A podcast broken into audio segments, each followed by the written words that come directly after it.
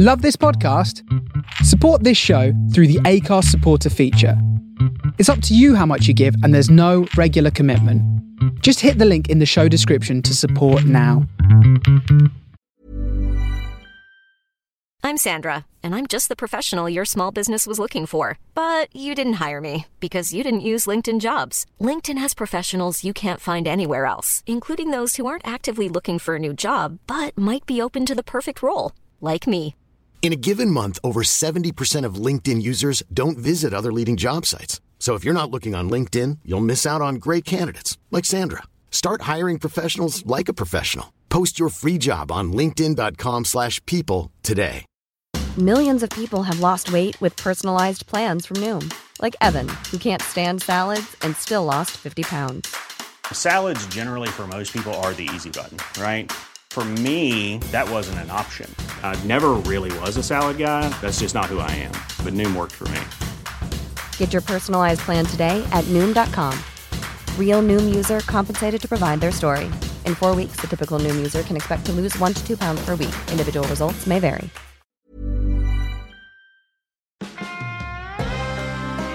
Level Up Human, the comedy science podcast, souping up the Homo sapien.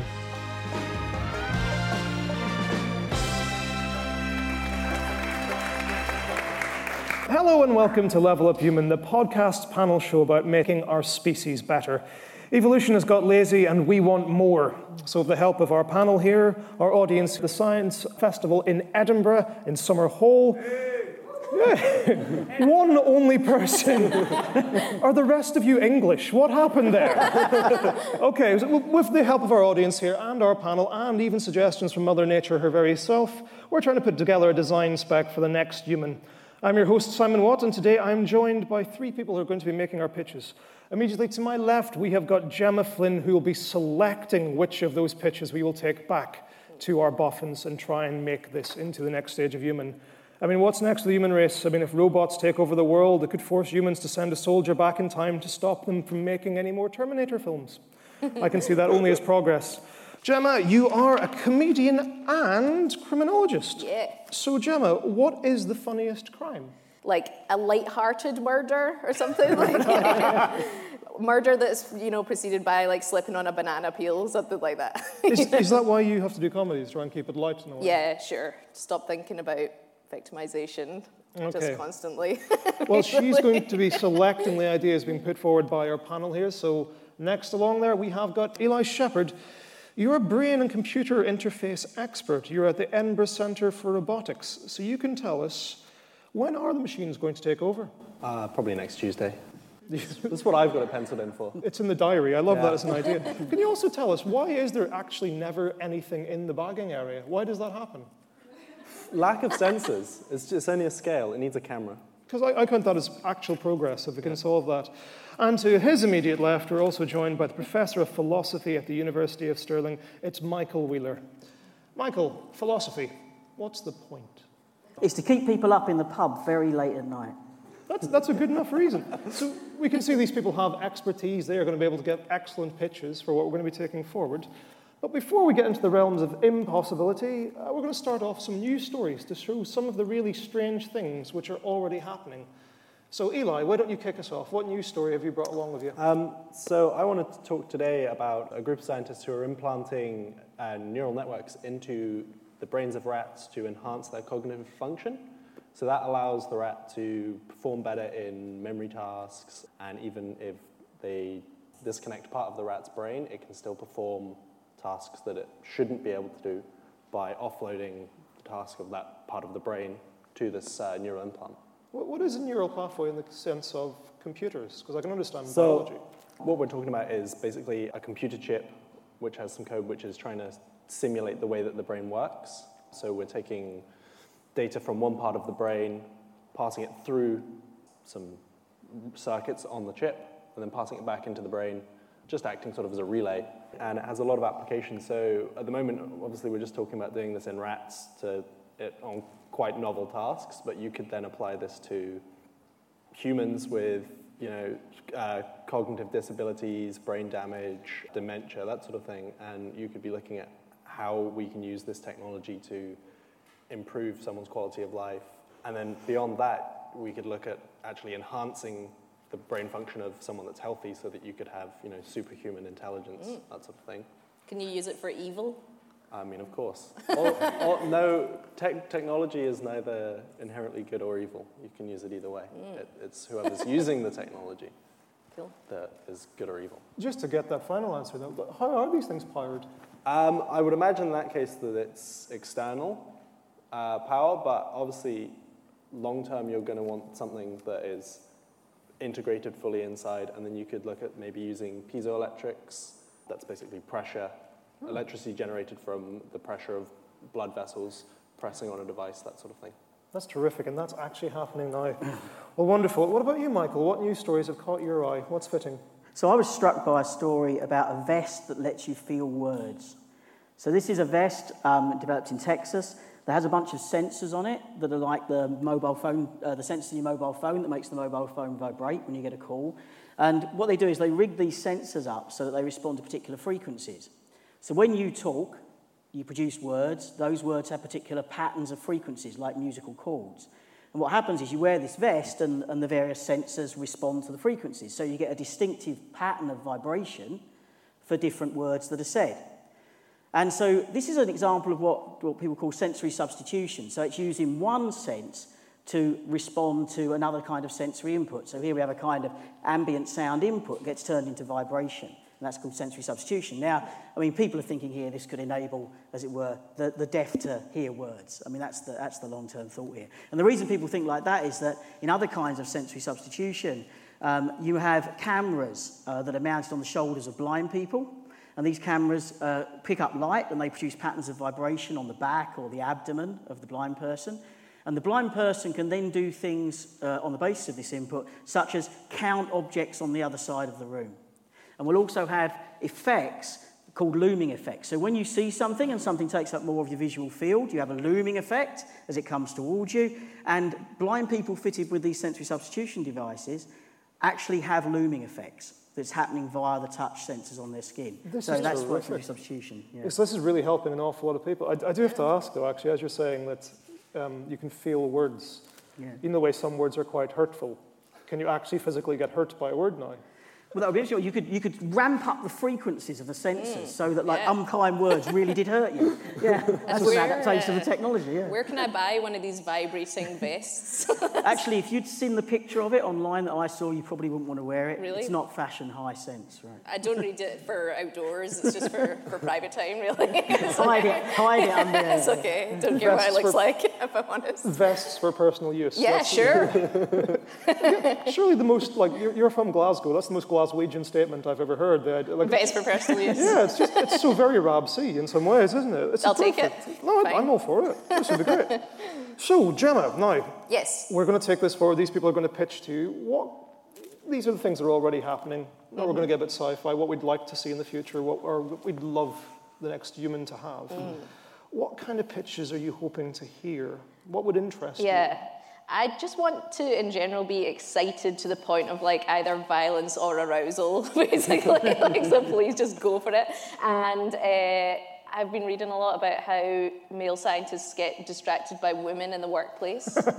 so I'd like you to just make life better for, just pay, pay back, make life better for women, basically. I know you haven't prepared that, but just, I'm going to shove the gender element in there too. so go for it. Um, but yeah, because, you know, it's tough being a lady. There's a lot of apologies due there, isn't there? Yeah, and I am here to receive them, so please do go for it. So why don't we start with you, Michael? Would you want to take forward your first pitch? What would you like to see in the next form of human? Okay, so I'm looking forward to a future where a lot of our kind of routine thinking tasks, like memory, are really just done by technology that we're intimately intertwined with, mobile devices that you carry around or whatever. And this is happening already, right, on a really small scale. Okay, so nobody now stores phone numbers in their brains, right, because they're stored in the mobile phone. But imagine you had tech that didn't just store the phone number, but also was pretty good at working out which phone number you need. There's some lovely stuff happening right now where you can, a device that works by a mixture of surveillance, learning, and prediction. So it learns all about you, it, it watches what you do, tracks what you do, and tries to predict the next thing that you'll need information wise, and then projects it into, uh, you could use it with a Google Glass system or something, project it into your visual field. So I'm thinking there's a future there where lots of routine thinking gets dumped off, offloaded onto this technology, and then we can use our brains to do much more interesting things, maybe a bit more philosophy or something. I And that's my future. I, I find this like slightly scary because if you're going to be like I love it as an idea, but if you're going to use that kind of technology, if there's any other people who will be able to influence that technology, such as uh, we read an awful lot nowadays about nudge ideas, uh, how people and governments and corporations are trying to shape how we think. Who, who, uh, how do you safeguard, I suppose, the designing of these things? Is that even possible? So let me say two, uh, two things on this. One is, it's, of course, it's a good question. And so you, obviously, the sort of security front ends of these things, these kind of things, are kind of have to be i- incredible. But I have to say, if you think you're not influenced in kind of subliminal and unconscious ways by big corporations already, then you're living in a dream world. So I don't see it as a kind of step change in that kind of stuff. A technology that is kind of already doing that sort of thing is, is Netflix. So that's already, they have a huge amount of machine learning going on, trying to predict what you're going to watch. Movies with a strong female lead. Yep, I'm sure that's one of your categories. Absolutely. Um, Top of the list. But the way their business model works is they want you to watch cheaper stuff hmm. uh, Okay. uh, because it's cheaper for them to rent. They don't want you to watch blockbusters. So they already are pushing basically weird stuff that maybe is hmm. related to what you like, but they're already doing that sort of tuning where, you, you know, we're not going to show you the, the expensive stuff we have. We're going to show you the cheap hmm. stuff and hope that you choose to watch that because that's how we make money. You telling me that movies with a strong female lead are not high quality? I think they might be lying. Damn you, Lindsay Lohan! It is a very odd thing, like if it's saying because you liked There Will Be Blood, we mm. suggest Miss Congeniality. Like, that doesn't have a, a strong logic. it does, absolutely it does.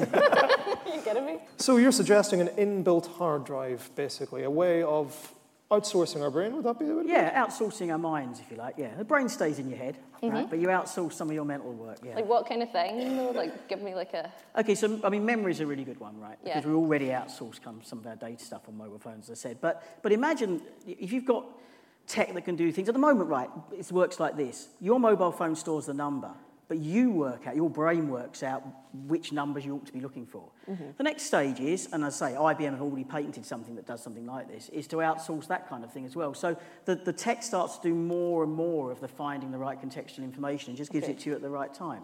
Hmm. And that's the kind of that's the way I see it going. And and so you've got lots of neural resources that then don't need to do that kind of stuff. So could my phone, for instance, start to learn to just delete all the numbers that have the name like bar guy, blonde hair?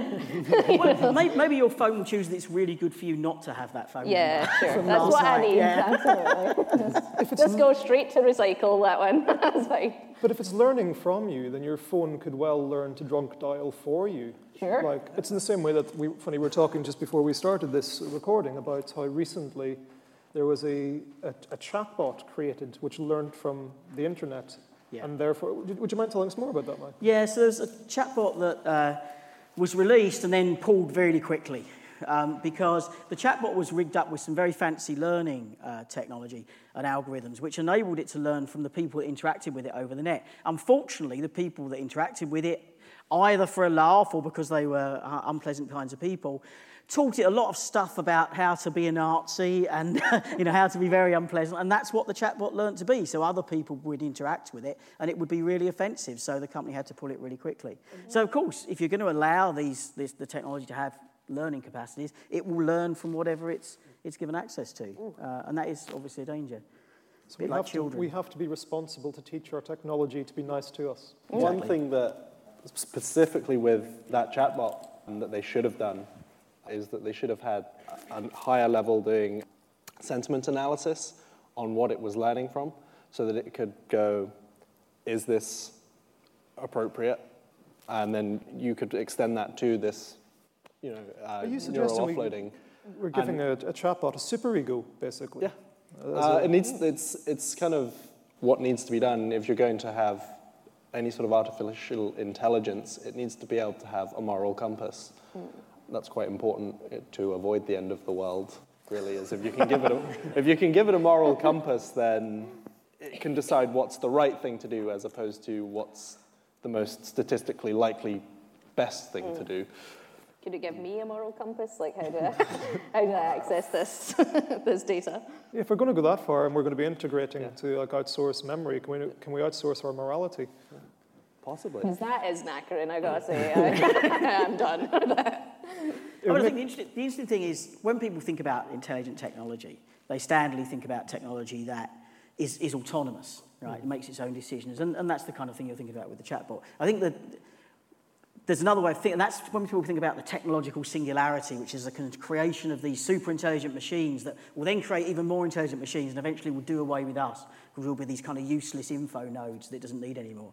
Um, that's the way people think about it. But there's another version of the technological singularity, which is where humans and technology are, are linked together in these sort of tight couplings of the kind that I was imagining. So there's a kind of cyborg you, if you like, which is a combination of the organic stuff you've got and the tech to which you're intimately linked. And that, then the question is, are they going to become the next generation of human, of, of, of, of kind of intelligent creatures?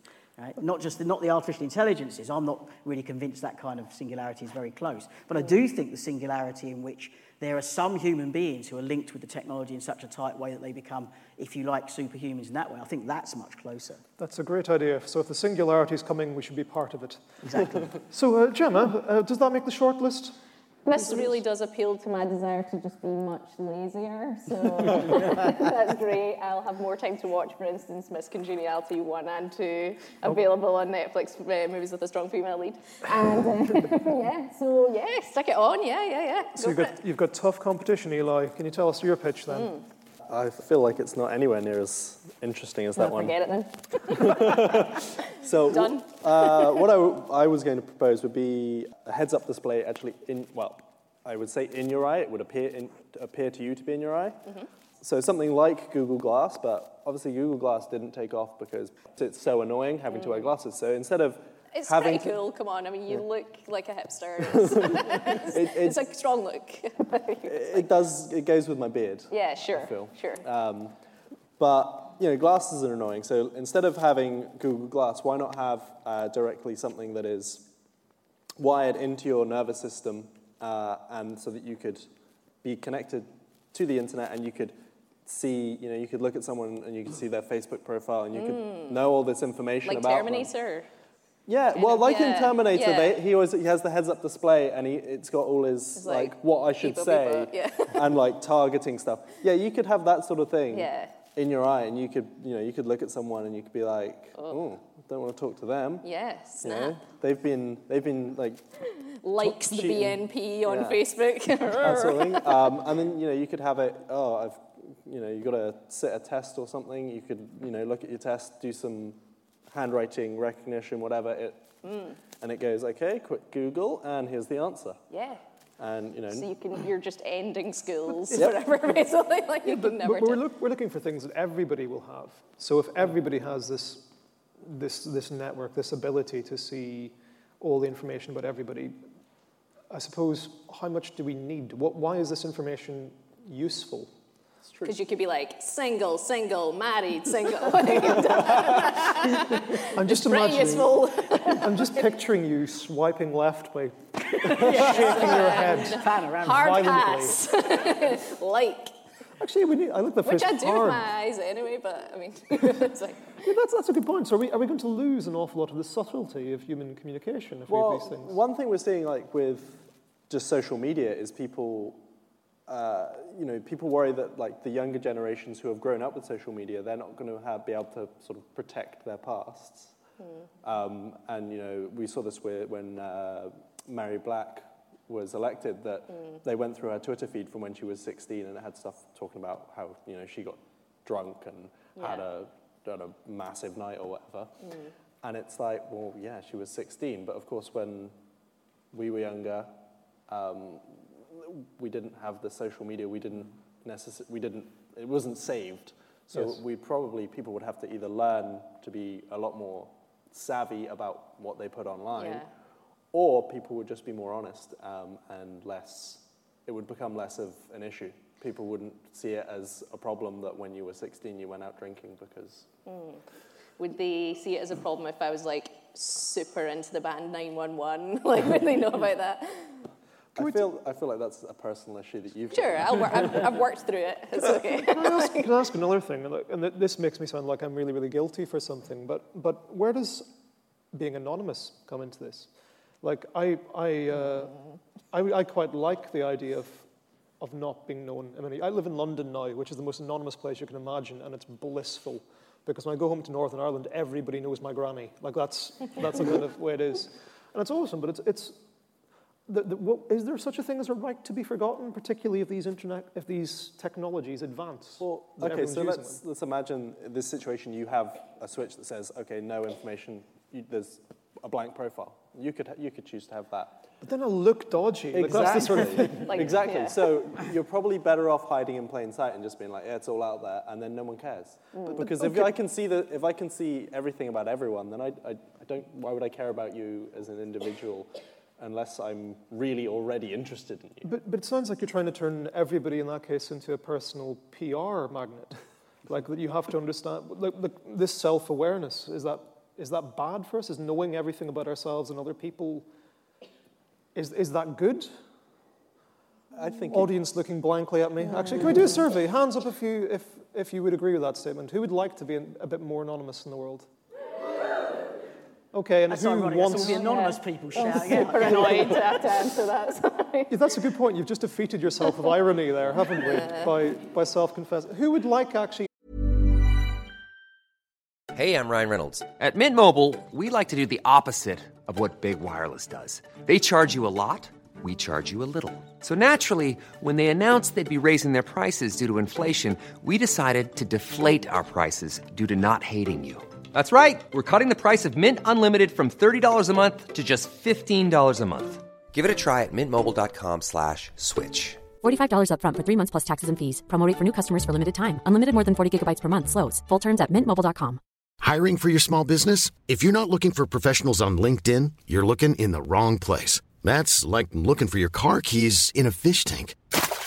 LinkedIn helps you hire professionals you can't find anywhere else, even those who aren't actively searching for a new job but might be open to the perfect role. In a given month, over 70% of LinkedIn users don't even visit other leading job sites. So start looking in the right place. With LinkedIn, you can hire professionals like a professional. Post your free job on linkedin.com slash people today.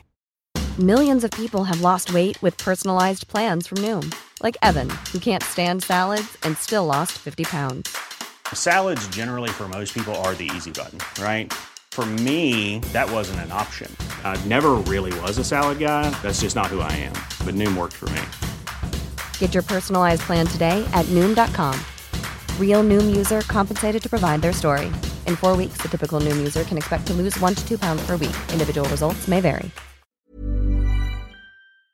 everybody to know everything about everybody? Okay, You seem nice. nice, nice or nosy. Like that's the thing is we just can't tell. sure. Where's the where's the boundary? So anyway, Oh, okay. well, ask your granny. The pitch is a top-down display, specifically sharing information about everybody. Okay. Hmm. What do you think, Gemma? Will that go on the shortlist? I think so. I mean, You're not worried about a sordid history or anything. uh, well, could you edit? I recently read the Dave Eggers book, The Circle. So, guys, yeah, that's right. I'm, uh, you know, but um, that was about the kind of worst possible end result of this. Like, if you just put out so so much information, then yeah, you can never be anonymous, and it's something happens with a big shark tank. I don't know, I skimmed it, but I mean, basically, it does sound kind of hellish, but in many ways, really good. Because I often walk past people in the street and uh, they'll be like, Gemma, what up? And I'm like, you, how are you doing? and then in this case, that I wouldn't mean, seem so it would, it would solve that problem. Although they'd be like, why, why is she looking up Yeah. there? Okay, we're, we're gonna we're gonna have to leave it there because you're basically turning a, a loss of privacy into the most British thing just to avoid social awkwardness. yes. Okay, so we've had suggestions from our panel. Gemma has passed both of them. What about our audience here at Edinburgh Science Festival, here in Summerhall, in the room? Have they come up with anything? Michael, has anything caught your eye? Yeah, I, I love this one. Who's it by? Because we might go to. I haven't got a name on it, No name. I'm going to read it out. Uh, so uh, it was what I like about this is the second part, right? So the first part is great, see in the dark, okay? That sounds like a great thing to be able to do as a human being. But I love the reason to cut down on energy costs in, on lighting in the winter. So, as it were, you know, not to commit super crimes, and, and, but, but something really practical. I liked that. I think that, that's really onto something. There's, there's a lot of people like the sort of transhumanist movement, the people who want humans to control their own advancement, who are actually arguing for it on an ecological basis, that we could avoid climate change perhaps by adapting ourselves. So like that's the ultimate version of energy-saving light bulbs, isn't it? Is not to need yeah. them. yeah, would, you'd like to see in the dark, would you, Michael? See in the dark. I'd like to see more. I'd like to see smaller things, particularly. You know. You'd like to see magnified in the dark. Yeah, that's right. Yeah, yeah. So I want to see in the dark, but I want to see. I'd like to see very small things. I think that's something I've always wanted to do. Like having a super microscope in yeah. your visual system. That would also be good for ladies.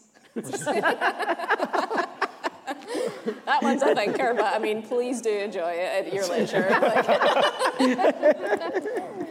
okay, so seeing, seeing in the dark, does that make the shortlist then? Would you like that? Yes, that's top. Top of the list. Oh, that's okay. My We're motivations are now super clear. um, what, what, about the ones from the audience? Did anything catch your eye? Um, yeah, I had a really great one here which said, Everyone just drops dead at the age of 65 because sustainability. okay, okay, wait a minute. By whipping, is there anybody here in the audience over 65? Again, by whipping, not. a few nods. There's, there's a few nods. We're, we're not going to ask you to justify your existence, okay? Because I think. Ah. No, because I think it's awesome. I entirely disagree. I think we need to live longer. Yeah, I won't put that one on the list, ladies. Don't worry.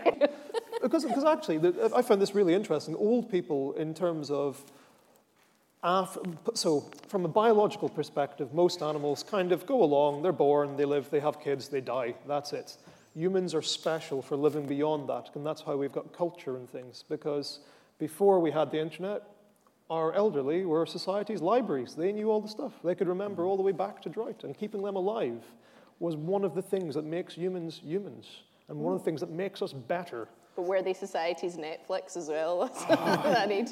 yeah, we're, we're okay. Netflix is good. People over 60 are better. Sure, sure, sure, sure. Yeah. And they should make more films to prove it. Actually, combine those two things together. Yeah. So, okay, people living, dying early. That was dark, man. That's not no. going on. but seeing in the dark is. Eli, did anything from our audience catch um, you? so I've got one from Mitch that I think he should come and read out. Is Mitch in the audience? I'd like to have the, the, the Babel fish in my hair to be able to understand all the, the languages in the world. The bubble able fish. to speak the babble. Yeah. No, this is, this is the, uh, the creature from Douglas Adams. Is yeah. From the Brad Pitt movie. There's a Brad Pitt movie? Called Babel. Oh, yeah. oh no. very, very, and not as good, surely. As well. yeah, okay. Actually, why did you pick this, Eli? Um, why, did this catch your eye? Thank you. Well, I like The Hitchhiker's Guide to the Galaxy. Ah. Um, but I just think being able to uh, understand people would be really useful, especially if you take this a step further. So instead of just translating languages, if it translates what people actually mean. Hmm, that's uh, such a scientist answer. Like, oh, great. I can't great, understand though. humans. I'd love to be able to talk to people in a conversation. I don't think that's, that's, not, that's not a scientist thing. That's a man thing. Oh. Agreed, agreed.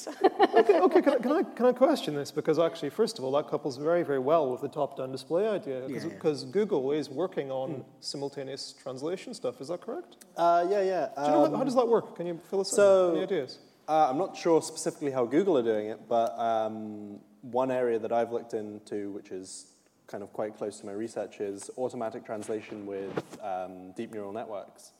And that basically tries to just directly map from one language to another. So you have kind of the way neural networks work is you put some numbers in and you get some numbers out at the other end that hopefully have some meaning to them. Um, and you can do that, you could have put in a sentence in English, and then hopefully what you get out at the end is a sentence in French with the words swapped around into the right order. Um, and one of the hardest things is dealing with long sentences with lots of, of like, uh, where grammar later on in the sentence is important early on in the, uh, with to words early on in the sentence and that sort of thing. Um, so currently it's translating from French to Yoda rather than French. Yes. yeah, that yeah. sort of thing happens a lot, and because of the nuances of language, you get not even to Yoda, just to that's not at all what I meant. Um, where it's, you know, you, because it goes, it gets a word and it translates that one literally, and you've got some sort of strange phrase in one language that if you translate it literally doesn't actually mean anything. Yeah. Yeah. Um, and it's trying to map that sort of thing is very, very difficult. So because of context and culture and things, I mean, oh, Yeah. no, okay, now, hmm. Jim, I'm going to have to ask you because Mitch and Eli both like this, and this notion of translating to actually give truthful meaning. I because as a comedian, hmm. surely that utterly destroys your acts because duplicity is a very important part to comedy. yeah, so that is not going on the list. um, but also, I don't really understand how you could ever do that. Like, you've explained that that's really, really hard and impossible. so I it's hard. It's hard. It's not impossible. So it's typically hard with um, feed-forward neural networks. It's Mm-hmm. less difficult, again, with recurrent neural networks. So that's where you let you kind of take it, time into account, and then there's further classes of recurrent neural networks that use special structures that are even better at it. So it. this is, I do need the translation This- machine like now. Yeah. I'm, try, I'm trying not to go that would be useful. full, Currently. full, full scientist on you here, Yeah. but um, I'd say basically, mission not accomplished. Like, it's a work in progress, and it's something Sure. that we will have very soon. Is probably full machine translation, where you will be able to, you know, go to Google Yeah. and say translate this sentence, and it will give you a perfect. okay. But then maybe I could have like world dominance. Oh, wait a minute. We, if you're going to say, we need a mic to you so we can record Sure. that. Can you work it in, translating it into Chinese? Um, tones. it's theoretically possible. Um, obviously, languages like French and English have a lot of similarities, so it's a less difficult problem. But there's no reason why Chinese wouldn't be feasible in the future. Sounds like a certainly no. poss- no for now, but you know, give it some time. Yes, possibly. Okay, so if we're going to take this a little bit, like add this even further, and actually, Michael, I'd, I'd love to hear what you think of this because this notion of perhaps translating in, intention as well is very is very hard. Because like something like poetry, for instance, mm-hmm. it's nearly impossible to translate from one language to another and keep the multi layers and stuff. Yeah. I mean, I think there's different ways of thinking about this. I mean, when one of the great joys, surely, is, is as it were, learning another language, reading another language, mapping it into your own sense of meanings and things like that. And it's, it's kind of like the, if you go back to the kind of Hitchhiker's Guide idea, you know, there's this other part of the Hitchhiker's Guide, which is, you know, philosophers spent a lot of time worrying about the meaning of life, and then you build a computer that tells you, you know, what the answer to the meaning of question, the meaning of life is. You build a computer that kind of gives it to you. And I kind of worry about that here. It's like, you know, it's, it's factually and practically and scientifically, it sounds like a wonderful thing just to be able to land in a foreign country, switch on your Google glasses and understand what everybody's saying. Mm-hmm. But somehow, you know, there's a little bit of me that thinks that takes the mystery out of things, and the same with kind of Do you poetry think and things like possibly actually something gets lost in translation as well? And even if it's a perfect literal translate, it tells you the exact meaning. You you don't necessarily get the cultural background. Well, You it's don't- quite interesting. When people uh, translate books from one language to another, of course, they don't literally translate sentences you know, word for word and phrase for phrase. They often have to find other ways to put it that in the language into which they're translating captures the right sense, the right meaning, the right emotion, the right feeling. And I think that's the thing that's problematic here. Um, so I think this is it's all natural language processing. I mean, way back when I you know, was involved in my, my sort of undergraduate days in artificial intelligence, this was seen as one of the, the things that was really hard. And people would sit there and say, it's really hard, but we will get there. And the way of doing things has changed. Um, now it's, you know, lot, throwing lots of statistics at things, and, and, and, and, but it's still a really hard problem. I think language is one of the great mysteries that we still don't know quite what to do with. Maybe it's what's actually happening naturally in, in science, because science almost has an international language. We, we agree on we agree on things. Uh, As I'm a biologist, uh, we know that we have the same word in North America and South America and Asia, E- Europe, because we've got Latin and Greek for all our species. There's a guy called Lancelot Hogben who's a bit of a, a hero of mine, and he thought Esperanto was good, but what it should really do is be based on biological terminology. And he was slightly right. So he created a, a language called interglossa, and in a way, we have that for science. So maybe we have our Google Glass style, we have our top down display translation for surgeons and for people who really, really need it, but then we switch off as soon as we get to art or something. Yeah, Would that be an answer? that's the way. All right, we're going to have to kick on. So, uh, anyway, I'm afraid That's been taken out because, sorry, Mitch, because that would destroy all comedy and Gemma can't have her livelihood going down the drain. well, so we've had suggestions from our panel, we've had suggestions from our audience. Now we're going to take some suggestions from Mother Nature. Gemma, can you describe what this thing is here? It's called a slime mold. What are you seeing? Tell the people at home. Um, it's sort of like it looks like a map or something almost. It looks like a map from from high up, really, really high up. I don't know. It's like when you're above a city on an airplane and you see just lights. But also, it's the same. It, look, it also looks kind of slimy, like a bogey or something. You know, like there's some sort of. Indeed, it does look like a very organised snot. Yes. Yeah. What would you steal from these creatures? Um, Any ideas? Just their general razzle dazzle. Like I, I love their energy. Basically, that's what I'd steal. As well as an aesthetic sense, I can see you're nodding there, Michael. What would you Well, take? I, from the interesting thing about slime molds is you can actually get them to do quite smart things. I mean, and the nice thing is they, if you think of them as doing computation, which some people do when they try to understand what they do, so they think about this whole thing you know, moving around as like as computing what to do in response to its inputs. They're really great in the sense that they're very robust to damage, and, uh, and that's because they're, they're sort of, their, their intelligence is distributed over the whole kind of slime mold. And that's a really great thing, right? Because that makes them really robust to damage and things. And our brains are a bit like that. We're quite, they're quite good, but they're not as good as slime molds at that. So I'd have more distributed intelligence. You're spot on, Michael, because not only is this distributing, these, this is a map of uh, slime mold, and each of the dots on this map is a little oat flake, which the slime mold's been feeding on, and it's been positioned in uh, urban centers around Tokyo. And the slime mold has almost completely and accurately recreated the Tokyo n- rail network. So this is a creature which it's was spread out. Yeah, Sorry? it was a map. It was a map. You got this exactly right. It's a Yeah. map built by a slime mold, and it has worked at the optimal routes between all the different food stations. So I thought, as AI people, uh, do you think you could That's learn cool. something? So you could, so they're actually using it. You could use it for sort of like path planning. Yeah. Yeah. That's cool. Would, would, would you like? A, I, I'm, I'm not saying evolution is better than your AI. Um, Well, like- I mean, well, we have genetic algorithms, um, and one of the things that they are typically really good for is that sort of where you have a complex task like path planning, uh, where you have lots of destinations that you need to figure out how to go to. So we already, in terms of AI, do look at this sort of thing for inspiration of how can we emulate evolution to get a good solution.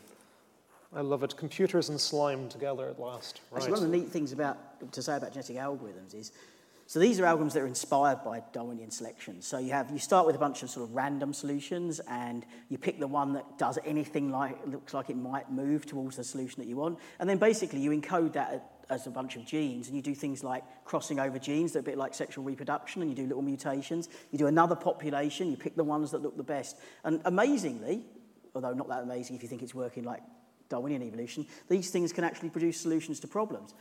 And they're very good at optimization tasks, so in engineering. What's interesting, of course, you end up with something quite regularly that you don't really understand how it works.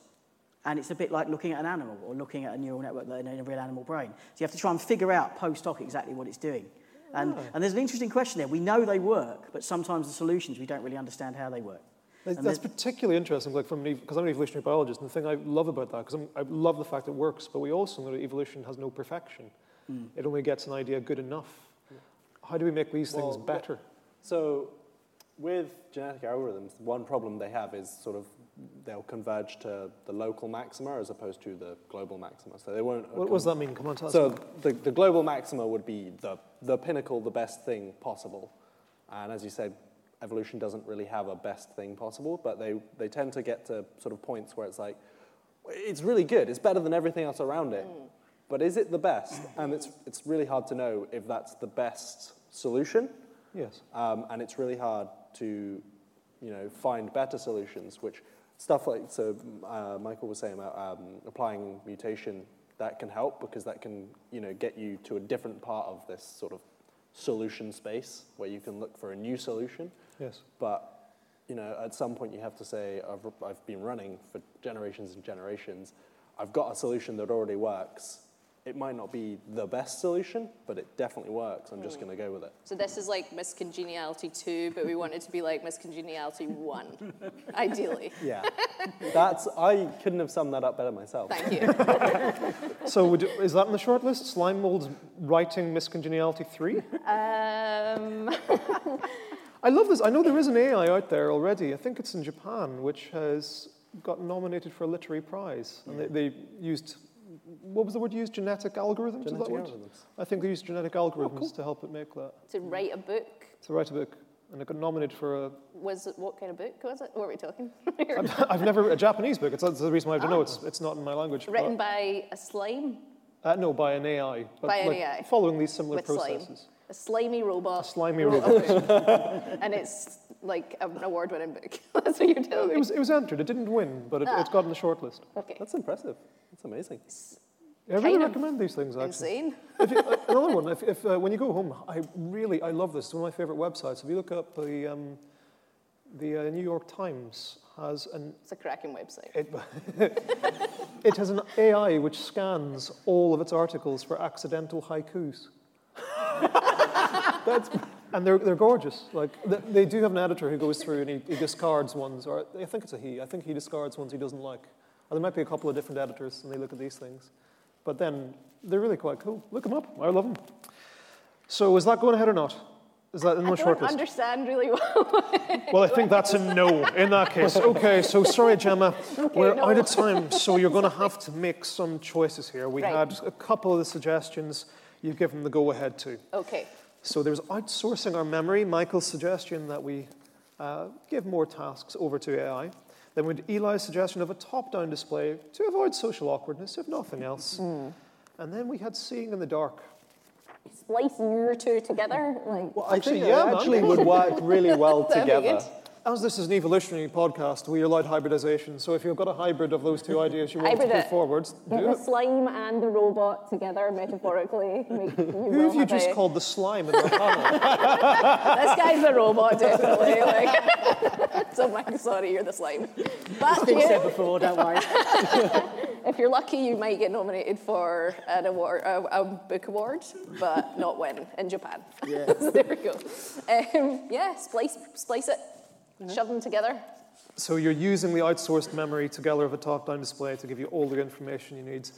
Ladies and gents, you heard it here first. That will be the idea. We'll take off to our fictitious boppins and pretend that we actually can do something about this. But maybe one day, technology's moving on. This hmm. might be taken seriously in the future. You really never know. So before we go, please, I'd love you to give a warm round of applause, not just to Gemma Flynn, who's given us her suggestions, but to our experts, Eli Shepherd and Michael Wheeler, but also the amazing audience here at the Science Festival in Edinburgh, here in Summerhall. It's been lovely talking to you. I've been Simon Watt. This has been Level Up Human.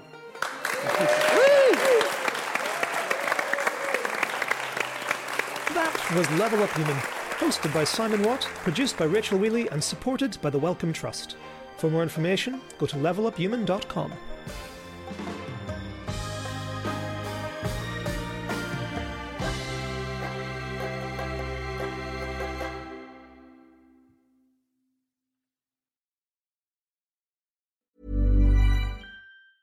Even when we're on a budget, we still deserve nice things. Quince is a place to scoop up stunning high-end goods for 50 to 80% less than similar brands. They have buttery soft cashmere sweaters starting at $50, luxurious Italian leather bags, and so much more. Plus, Quince only works with factories that use safe, ethical, and responsible manufacturing. Get the high-end goods you'll love without the high price tag with Quince. Go to quince.com slash style for free shipping and 365-day returns. Even when we're on a budget, we still deserve nice things. Quince is a place to scoop up stunning high-end goods for 50 to 80% less than similar brands. They have buttery soft cashmere sweaters starting at $50, luxurious Italian leather bags, and so much more. Plus, Quince only works with factories that use safe, ethical, and responsible manufacturing. Get the high-end goods you'll love without the high price tag with Quince. Go to quince.com slash style for free shipping and 365-day returns.